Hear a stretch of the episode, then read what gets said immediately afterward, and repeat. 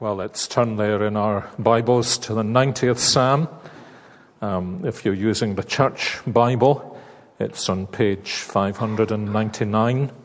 I have no idea where it is, either on the iPad, the Nook, the iPhone, or the Kindle, all of which I think I've seen in action uh, earlier on in the service. Uh, and uh, I think what we'll do is uh, read in from that last verse that we uh, we're singing to the end of the psalm. So, Psalm 90, we've sung the first uh, 12 verses. Uh, so, let me begin at verse 12 and read through to the end. Teach us to number our days aright, that we may gain a heart of wisdom. Relent, O Lord.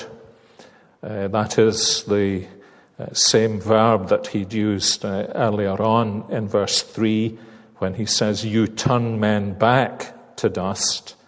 Turn back, O Lord, relent, O Lord. How long will it be?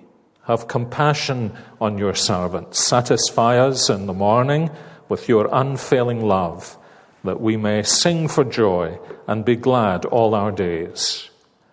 Make us glad for as many days as you have afflicted us for as many years as we have seen trouble. May your deeds be shown to your servants, your splendor to their children. May the favor of the Lord our God rest upon us. Establish the work of our hands for us. Yes, establish the work of our hands slightly intimidating to be speaking after a young man who can change nappies, rear cows, look after pigs, construct houses, and a variety of uh, other things. But I, I, must say, what a blessing to hear uh, of that work and to be encouraged to pray for it. There is a kind of connection between the theme of the sermon this morning when David Robertson finished his series on the book of Job and this 90th psalm that uh, I chose for the message tonight simply because it is a kind of end of the year change of the calendar psalm. And we just finished a series on Sunday nights and uh, there was nowhere in particular to go. One of the things the psalm has in common with the book of Job is that this psalm and the book of Job both belong to what in the Old Testament is usually referred to as the wisdom literature. The kind of literature that enables you to live for the glory of God in a world that is out of joint, broken, bruised, and misshapen. And certainly, uh, as we've been discovering, the book of Job enables you to do that. In many ways, wisdom literature uh, is like those uh, visual puzzles that we sometimes see. Uh, the one where uh, some people look at it and they see an old hag, and other people look at it and they see a beautiful princess. And the people who see the old hag characteristically can never see the princess. Uh, if you've ever uh, done that, it's a good thing if you're able to shift from the hag to the princess to notice what the visual clue is that produces the change, and then you're able to do it almost automatically. You know how to do it. And wisdom literature is like that. Wisdom literature eh, does not, as it were, blind you to the realities and perversities of the world, but it tends to just turn the picture round a bit so that you can see how it is as a child of God you live in a world like this. And you can do so, you can keep your balance and remain stable when things around you have gone out of joint, and uh, even when chaos ensues, it brings stability and security. And one of the things this wisdom literature seeks to do, and Psalm 90 is a a primary example of it is that it turns the telescope the other way around on life.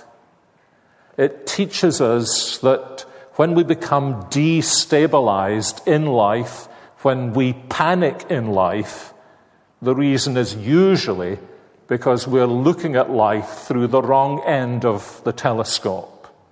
Characteristically, we are looking at man and seeing him magnified. And we are looking at God and seeing God minimized. And we need to turn the telescope round to see God as big and man as small. That's why, in a way, the key verse here is the prayer the psalmist makes in verse 12, where he says, Teach us to number our days aright, that we may gain a heart of wisdom. I don't think he is actually speaking about counting the days of your life, although I once had a, an enormously distinguished colleague who did exactly that. He knew how many threescore years and ten amounted to, and he measured his life out exactly numerically like that. And I, I think that may well be a good and healthy exercise for us. But what he's really saying is not, help me with my arithmetic. Help me not to forget to factor in the leap years in threescore years and ten. I think he's saying, help me to assess the days in which I live. Help me to understand what it means to live for your glory in a world like this, so that I may gain a heart of wisdom, so that I may see your glory and learn how it is in a world like this I can actually live in a way that displays your glory. And as he does this, as I say, he is turning the telescope around. He is looking at life in a, an entirely God centered fashion instead of the man centered fashion that uh, is characteristic of the world in which he lives. Very interesting psalm, as you would see, it has the title, A Prayer of Moses, the Man of God. And it's the only psalm in the Psalter that is attributed to Moses. It's actually rather interesting. There are eight references to Moses in the Psalter, and seven out of the eight of them are contained in this fourth book of the Psalms. You'll notice that the heading of the psalm is Book 4, Psalms 90 to 106. And in these psalms, there are seven of the eight references to Moses. And interestingly, this book, obviously deliberately edited in this way, as the Psalms were brought together, and somebody, probably in the time of God's people's exile in Babylon, decided that this would be the place where Psalms that referred to Moses would fit. And so this little book in the five books of the Psalms begins with the Psalm of Moses, the man of God, and it actually virtually ends also with a reference to Moses. The significance of that is this that most of the Psalms belong to the story of David and the Davidic kingdom that God had promised would bring such blessing, not only to the nation, would make them a great nation, but would in some time actually extend the blessings of God right to the ends of the earth. Sometimes sing of that in the 72nd Psalm. His name forever shall endure, last like the sun it shall.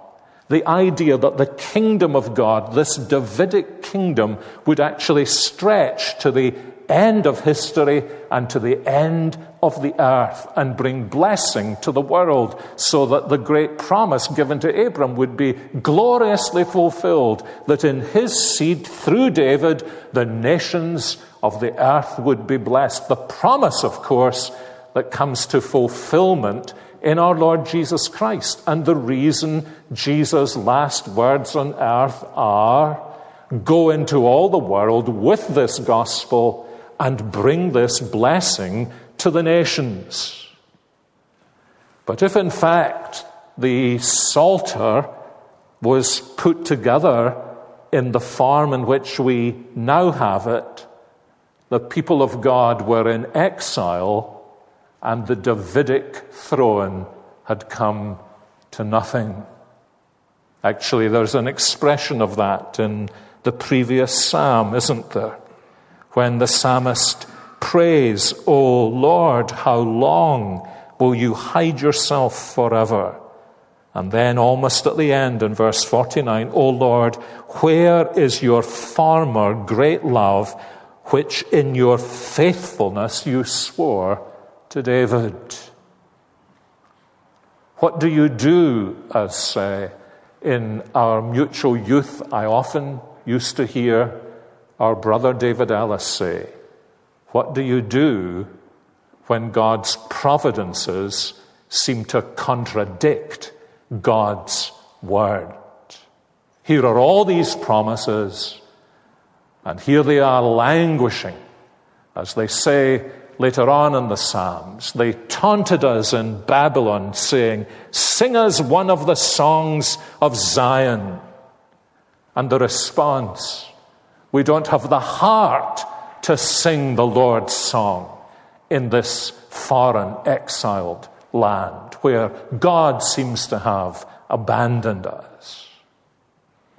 And so the psalm is a prayer in verse 12 to know how to live for the glory of God when the times are out of joint, to be able to have the wisdom to understand what are the keys here. Now, uh, uh, most of us, I imagine, here tonight are Christian people. We have some understanding of what it means to go through difficult times. And our instinct is to say to people, now, what you need to do is to trust in the Lord. What you need to do is to trust in the Lord. Now, that's good and godly and biblical counsel.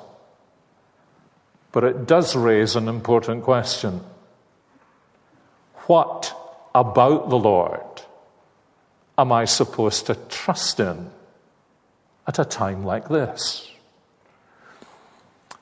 you know, we're different. We're all different in our relationships with one another. I happen to appreciate people, I say, people who have horns. That is, people who have bits that stick out of them. People who aren't like smooth and, uh, you know, perfectly groomed and their etiquette is perfect. They, their shoes are perfectly polished. The, the creases are are absolutely perfect. The tie is beautifully knotted. Kind of David Robertson figures. you know, I, I actually prefer the David Robertson figure. Don't you? Somebody, you know where you are with them. That you can hold on to them. And uh, it's because we're like that, with all our failures and idiosyncrasies, perhaps, it's, it's because of that that we actually get to know each other because there are, there are big things that dominate our personalities, and, and uh, for good or ill, we can say about people, well, you always know where you are with them. Whereas there are other people where somebody says, Do you know so and so? How do you get on with so and so? You say, I actually, for all I've known them these years, I never really know where I am with them.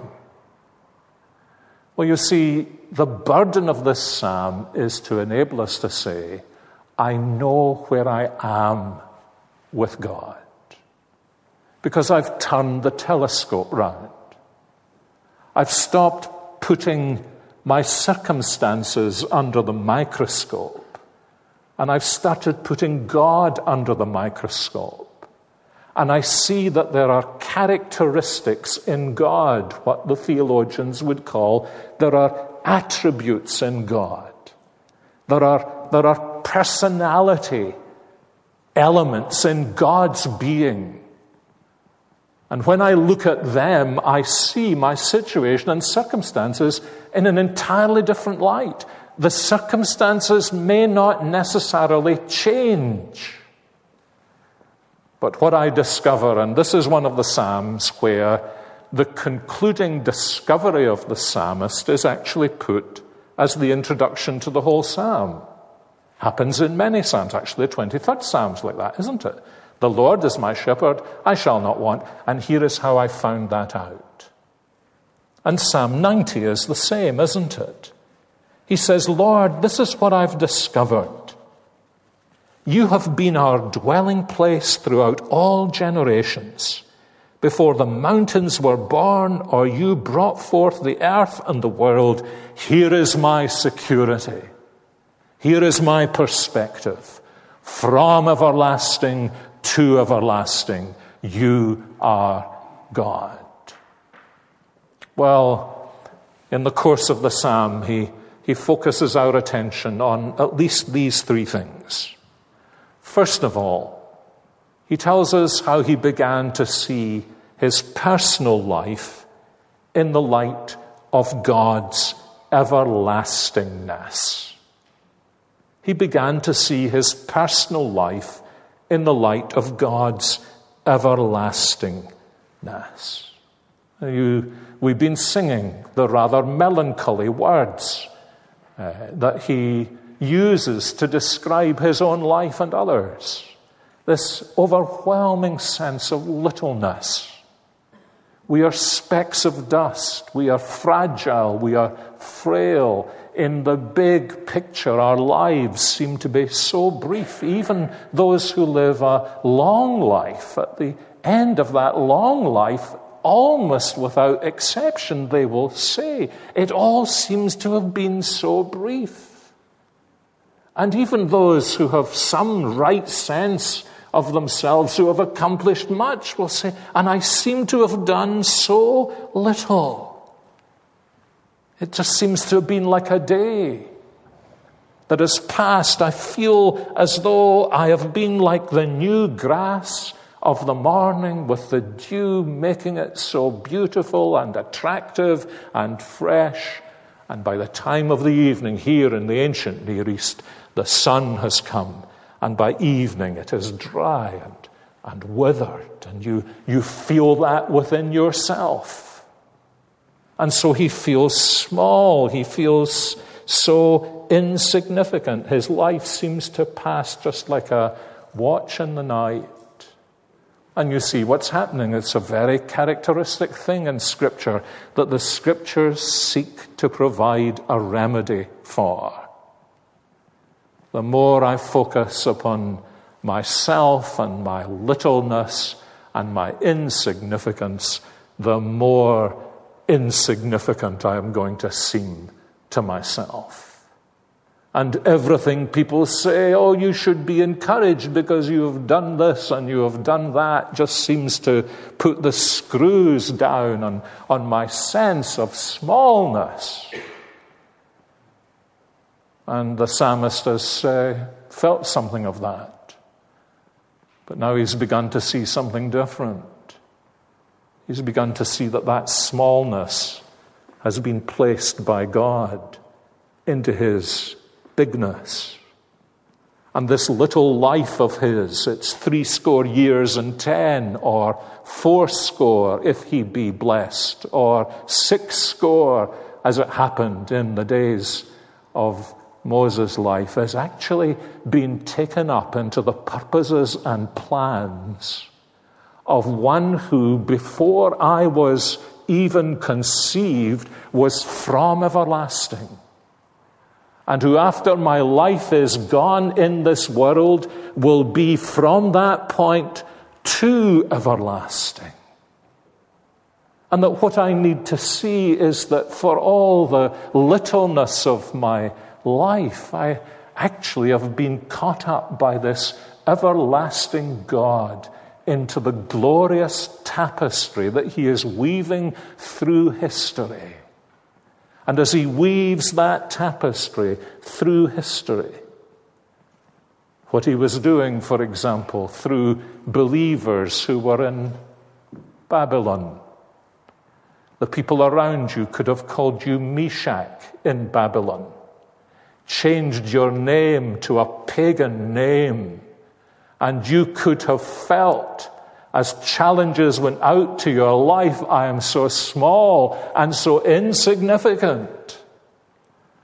And had no sense whatsoever that what God was doing with your insignificance was weaving you into such a tapestry that boys and girls throughout all history to the end of the ages would be encouraged by the fact that little Meshach saw God as bigger than Nebuchadnezzar and refused to yield to the king's megalomania and remained fast in his faith to the Lord. And so he's saying, you know, uh, we need to not just focus on the littleness of our lives, but to understand that what gives my little life significance is that I have been given the privilege by grace of being caught up into a plan that stretches from everlasting to everlasting. This is why in the New Testament, the New Testament makes so much of the fact that little me, I have been chosen in Christ from before the foundation of the world. That is, we have been seeing here on Sunday evenings. My Saviour's heart prayer is that I might be kept by his Father for the day in eternity when I not only see him face to face, but I see him in all his glory and am with him forever. And it's this that makes the apparently big things small and my apparently insignificant life gloriously significant in God's purposes. Then, of course, there's a second thing. He not only sees his personal life in the light of God's everlastingness, he sees his national life in the light of God's righteousness. And this is in verses 7 through 12. What is he thinking about? Probably Probably Moses is thinking about some of the tragedies that took place during the 40 years in the wilderness. The rebellion, for example, that led to the death of so many hundreds, uh, huge numbers of those who had been rescued from the bondage of Egypt. And uh, as he thinks about that, he He's crying out to the Lord, We are consumed by your anger, terrified by your indignation. And you'll notice now the vocabulary that he uses about God. Verse 7, your anger. Verse 7b, your indignation. Verse 9, your wrath.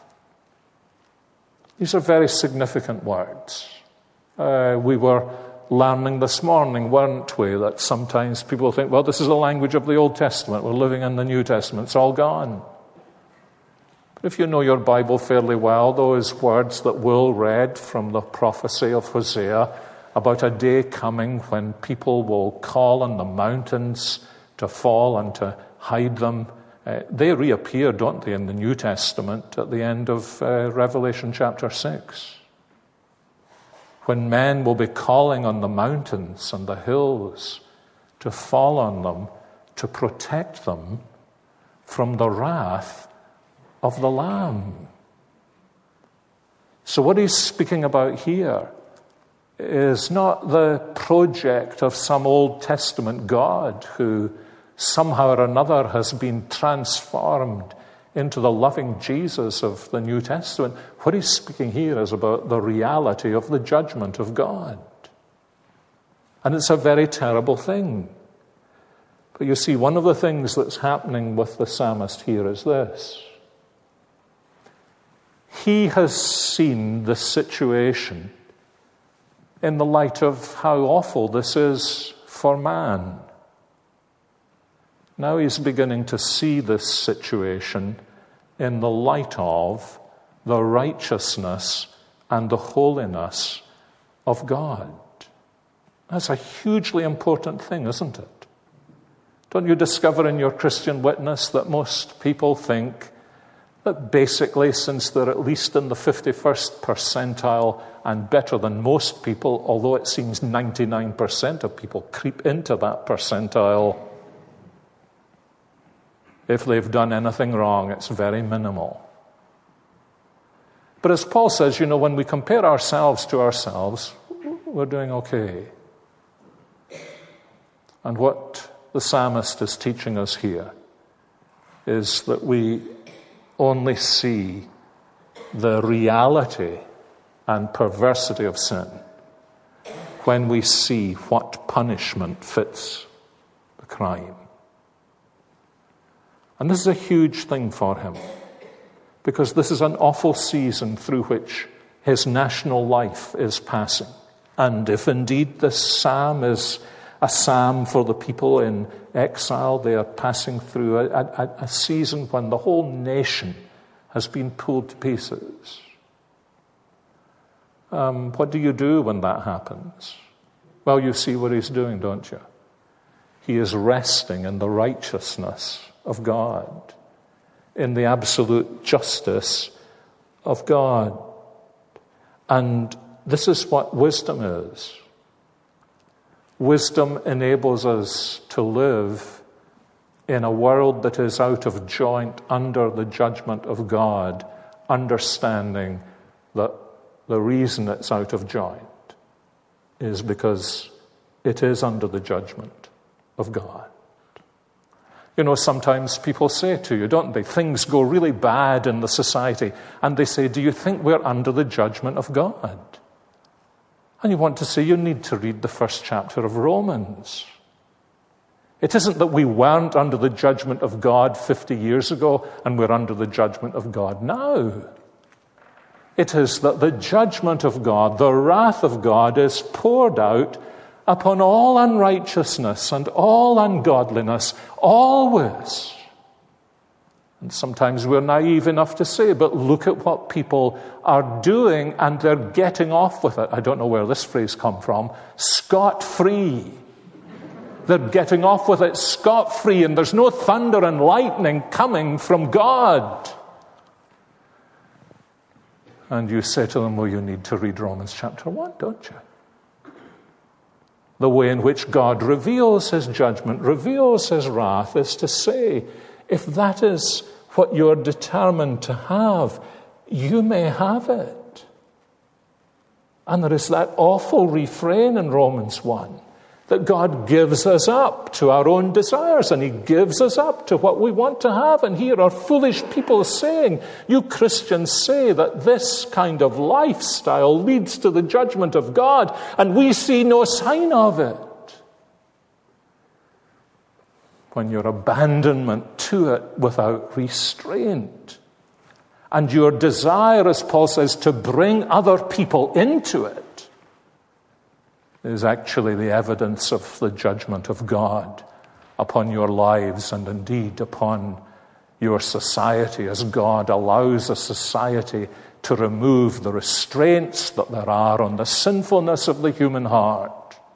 Now, how do you live in a world like that without becoming a complaining Christian, a desolated Christian, a hopeless Christian?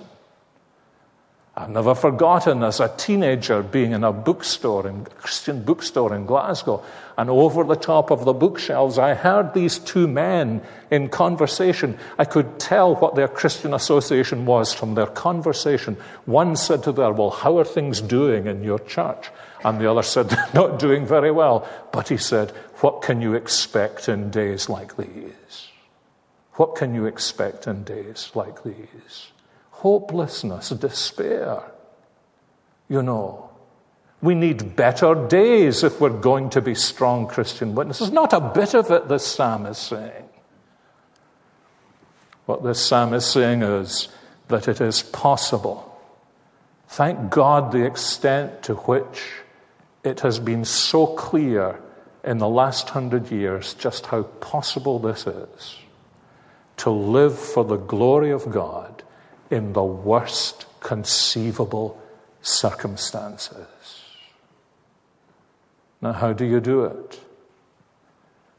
You recognize that in the midst of it, the hand of the righteousness of God is present.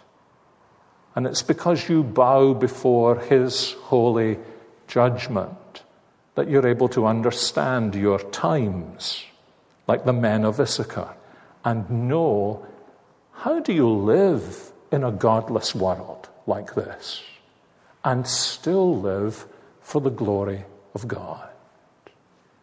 It's only, you see, in, in such times as these, men seem enormous. They seem to have vast power. And the psalmist here is teaching us to understand no matter how much power the wicked may have, they stand under the judgment of God. And the day will come when they too will call to the hills and the mountains to cover them from the wrath of the Lamb, about which in their heart of hearts they know, continue to resist. There's something else here. It's just something here that's very reminiscent of the prayer of Daniel in exile in Daniel chapter 9. In Daniel chapter 9, Daniel prays about this judgment of God, and he says, Oh God, the thing that keeps me stable here is that I know that this is your judgment, and you are my God. And I know that you are a God who is utterly righteous, that you are simply fulfilling the promises and the warnings that you gave to us. But in that same prayer, he not only takes hold of God's righteousness in bringing judgment upon wickedness, but on God's righteousness as he promises that he will be gracious to those who turn to him. And this is how this psalm comes to an end in the third section. You notice now his prayer. He asks God, who has turned back people to the dust, to turn back in grace and mercy. And fascinatingly, while he is at a fairly large vocabulary to describe the judgment of God, he has an even larger vocabulary to describe the graciousness of God. And so he's been thinking about seeing his life in the light of God's everlastingness and seeing the national life in the light of God's righteousness and now he's beginning to see, as he looks at the Lord, he's beginning to see his own future life in the light of God's graciousness. And look at the language he uses. Verse 13. He says, O Lord, have compassion on your servants. And in verse 17, Lord, may your favor rest upon us. And in between, those are like the two slices of bread with the meat of the sandwich in between. In between, you'll notice what he says. He says, If this is true, then you will satisfy us in the morning with your unfailing love, and we will sing for joy. You will make us glad as many days as you afflicted us. Your deeds will be shown to your servants and your splendor to their children. And you see, he's filled with hope. He's actually filled with joy because he knows that this God of perfect righteousness is also a father of an infinite graciousness. And so he prays, May the favor of the Lord our God rest upon us. Actually, that's the same word that's used in Psalm 27 when the psalmist says he wants to, he wants to spend his time in the temple of the Lord, to see the face of the Lord, and to gaze upon the beauty of the Lord. It's almost as though he's saying, the thing that keeps me stable in a world like this is when I raise my eyes to the everlasting God, I behold a beauty in his face. I see a glory in his face that fills me with joy, that floods my heart with gladness, that enables me to live sweetly with poise and grace and dignity and attractiveness in such an ungodly world. Just one more thing as we come to the end of our study. We should ask this question every time we read a psalm. Actually, we, we sang a psalm this morning, the 40th psalm. Um, and if you, if you knew your New Testament quite well, maybe the more obscure part of it, you would have thought, that's interesting. Even if you didn't know the psalm, you would have thought, I think I've heard these words somewhere in the New Testament.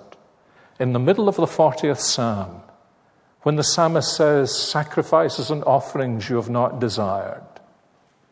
It's written in the book about me, Lo, I come to do your will, a body you have prepared for me to sacrifice. Remember how the author of Hebrews says in Hebrews chapter 10 when the Son of God came into the world, that was one of the Psalms he would sing. It's a little hint to say to New Testament Christians whenever you read a Psalm, don't close the book before you've asked the question How would Jesus have sung this Psalm? Because presumably he did.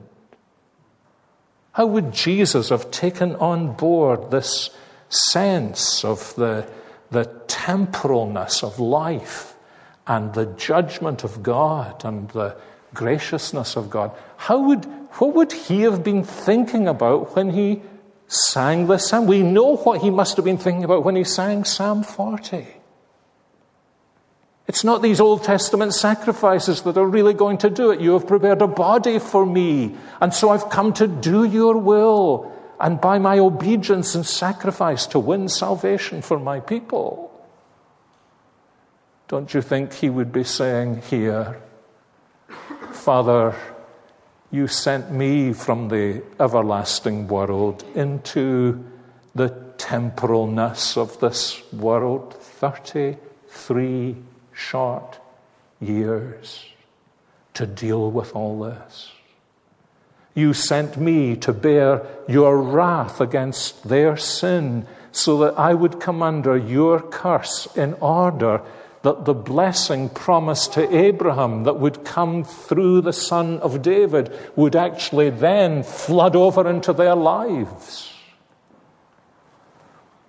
And yes, Father, it's also true that it's because of me and the way in which I was exiled from your presence, banished from your sight, that there is grace and favor and a welcome and a home for them.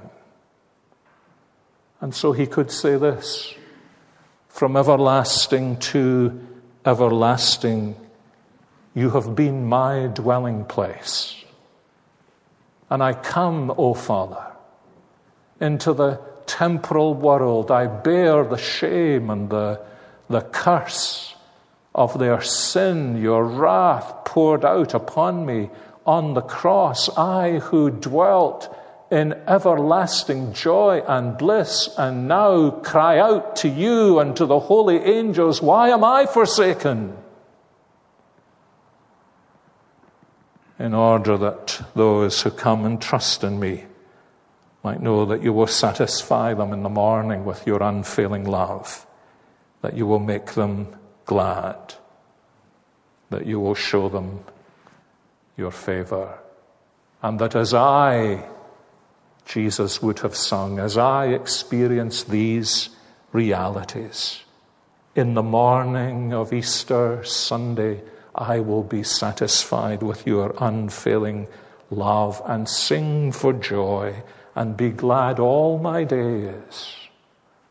As from the east and the west and the north and the south, you gather the afflicted into your kingdom and pour out the blessings of your grace upon them. If you're my age, this is the time of year when you were always chronologically challenged. Uh, I would guess for many of us. You took out the checkbook and wrote the check, and then you scored out because you'd written 2013 instead of 2014. You wrote the thank you letters when you were a little boy, and you scored out the 2013 and it's right in 2014, and you were, you kind of, you lost your orientation. And in many ways, that's a parable for how perhaps some of us live the Christian life. We've lost our orientation. We become disoriented, and man seems big, and the world seems ghastly, and hope has failed us. And we need this reorientation of the gospel to God. And there are things in God to hold on to, that He is from everlasting to everlasting. He is righteous and He is gracious. And the reason we know that is because whoever has seen Jesus has seen that this is what He is like. Because there is nothing un Jesus like in God. And so we come with the psalmist and say, Lord, you have been our dwelling place and our security. May that be true of us at the end of this year and throughout the days to come. Let's pray. Our Heavenly Father, we thank you for your word and for the way it sheds light into our darkness. We pray, Lord, as we often struggle in the Christian life and often seek to do better and to be better, we, we pray this night as we receive your word and the fellowship of your people, as we sing the songs of Zion, as we come to the Lord's table. We pray that you would do your work by your word and through the gift of the Lord's Supper in our lives. We are too weak to do it for ourselves.